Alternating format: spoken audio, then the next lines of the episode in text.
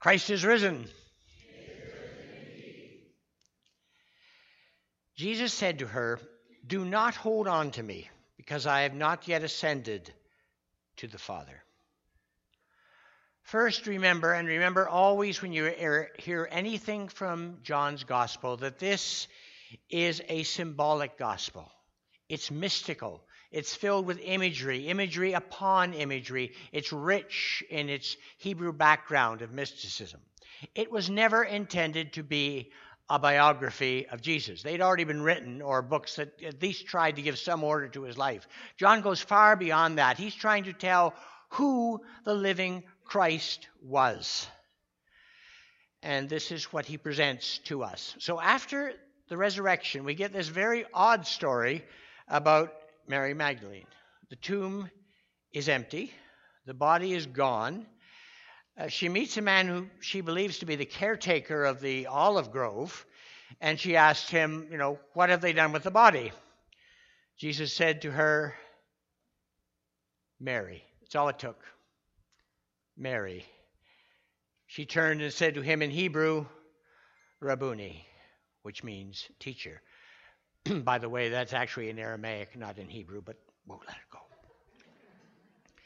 Now, she then did something which seems, just reading the story, most natural. She tried to give him a hug. This was someone she thought was dead. He's standing there. This is wonderful, but Jesus said, Do not hold on to me. And that's the heart of the imagery. Do not hold on to me. Now, again, if you're looking at this as an historic event, it's sort of odd. Uh, why? What does it mean? Uh, why couldn't she? What's wrong here? And if those are the questions you're asking, you're actually looking at the wrong part of the story. The story is written for the early church. You see, the early church, like Mary, wanted to hold on to Jesus. Mary did. I mean, of course she did. He had been her teacher, her friend. She was a supporter she may have been, I'm watching faces here, she may have been his wife. Now, we do not have firm proof, but she was there at the cross when everybody else ran away. She was there on Sunday morning, which is a family thing. It's very odd that this woman was included.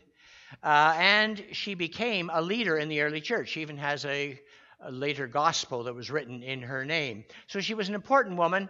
As to her exact relation with Jesus, we don't know. And it's one of those things that you can puzzle about and bring up at Easter dinners for the next 25 years. But again, the early church had that same sense of loss. And they wanted, we can see they would, to hold on to the Jesus they knew. Remember the time when Jesus did this? Remember when he told us the story about the man going up from Jerusalem or uh, going up from Jericho up to Jerusalem? Remember when he said, Blessed are the poor? Remember all these things? And they were sitting around and having a wonderful time holding on to Jesus. Jesus walking on the hills of Galilee. Jesus, their friend. Jesus, their rabbi. Jesus, their teacher. And it was wonderful. And what John is saying, we got to move beyond it, folks. We can't hold on to that Jesus because what we want to hold on to is the living Christ. In other words, put very bluntly, the resurrection is not the story of a resuscitated corpse. The resurrection is not the story of a resuscitated corpse. I mean, that's interesting. You know, if you take it that way, you know, 2,000 years ago, a Jewish man was killed by the Romans and he came back sort of as a zombie after he died. And we can all say, that's interesting. Absolutely interesting. Wonderful. Magnificent. Shows the power of God. But what does it have to do with you and me? That's 2,000 years ago, my friends. And John was saying it has to do with you and me because it was the releasing of Christ's power into our lives, into our hearts. Love does not die, love is not overcome. Justice is ultimately victorious. This is the reality that you live with. This is what it's all about. This is what our lives should be all about. You know, when you look back on the early resurrection stories, the earliest one was not John, certainly. It's about AD 70, nor was it uh, Mark about 20 years earlier. The earliest Easter resurrection story very different from any of these, was written by somebody who saw it, and that was Paul. going along the road to Damascus. Bright light falls down. Jesus appears and said, Your life is mucked up. Go a different direction. And his life was transformed and he went a different direction. And actually, if you go back and read all the Easter stories, they're all like this. They're visions of a Jesus who is, is not human in the full sense of the word. He appears, he disappears, he's there, he isn't there.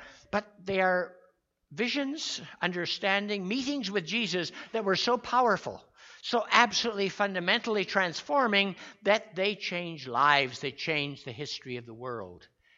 The early church was told, don't just go around talking about Jesus, the good old boy up on the hills of Galilee. Go around talking about the Christ who's in your heart, in your lives, in the world around you, active and creative right now. Don't hold on to the past. We're going this way. This is one of the concerns I have about people who say, well, Christianity is all about the Bible. You know, you just have to read what's in here and then you know what it's about. I love the Bible. I spent most of my adult life doing Bible study. I, I believe it, it's a wonderful book. But what they're basically saying is they don't need the resurrection.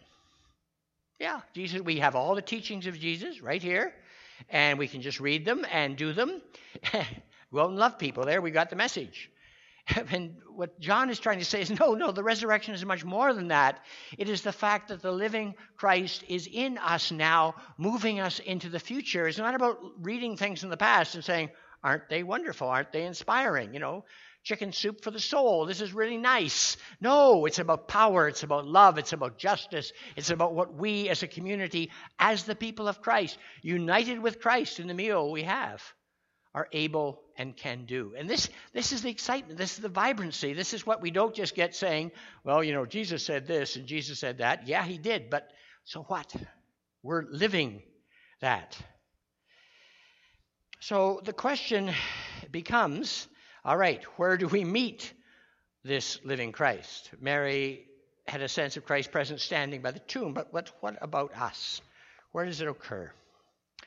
Well, let's follow what Jesus said and said, I am leaving the Holy Spirit with you. John says that. All the Gospels do, actually.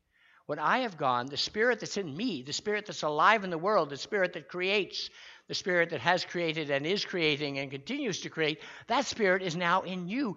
Find it. Now, I say that with caution because people hear that and immediately the first thought that pops into their mind, no matter how silly they go out and do it, and you hear all these stories on the news, well, Jesus told me to jump off the building. You know, I shouldn't maybe have done that, but that's what I thought. So we do this cautiously, but we can do it with wise caution if we say that anywhere there is self giving, self sacrificing, inclusive love, anywhere where there is self giving, self sacrificing, inclusive love taking place in the world, in people, in communities, in movements, anywhere where that is going on, somewhere in there, my friends, is the Spirit of the living Christ. So, what we have to do then is to attach ourselves to those people, attach ourselves to those movements, attach ourselves to those things. Let them open us up to our own possibility of self sacrifice, of giving, of including. And then suddenly you see we're, we're changed. We're on a different level. And we connect our values to that. It encourages us to, become the people that Christ has meant us to be. You know, being successful in the world does not mean to have a lot of money. Being powerful or liked or prominent in the world does not mean getting likes on Facebook. Unfortunately, in looking at the suicide of young people, that has risen exactly with that, because that's what people want. I've got to be popular. That's what it's about. If I can be popular, if I can get 25 likes for my dinner last night, you know, my life is full. And John is saying, no, no, no, that's, that's not. It's connecting yourself with the Spirit of the living Christ in your life right now, moving beyond where we have been, in beyond our own avarice, beyond our own selfishness, beyond our own exclusion, moving ourselves beyond where we're comfortable. Well, I've always done things this way, and I think this is no, no. Where is love? Where is it active? Where is justice? Where is it happening? That's where you put yourself. And when you're there and open yourself to doing that, then finally you understand yeah, Jesus could walk toward the cross and say, Boy, this isn't where I wanted to go. God is with me. There is a power here greater than I am directing my life, directing the life of a loving, inclusive com- community around us. And when we understand that, then we've let the thoughts of the old Jesus go. We, we remember what he said. We're happy. We talk about his words and his works every week. But we know that they're there simply to project us into our future with a Christ who is alive. For Christ has risen. Amen. And that is why.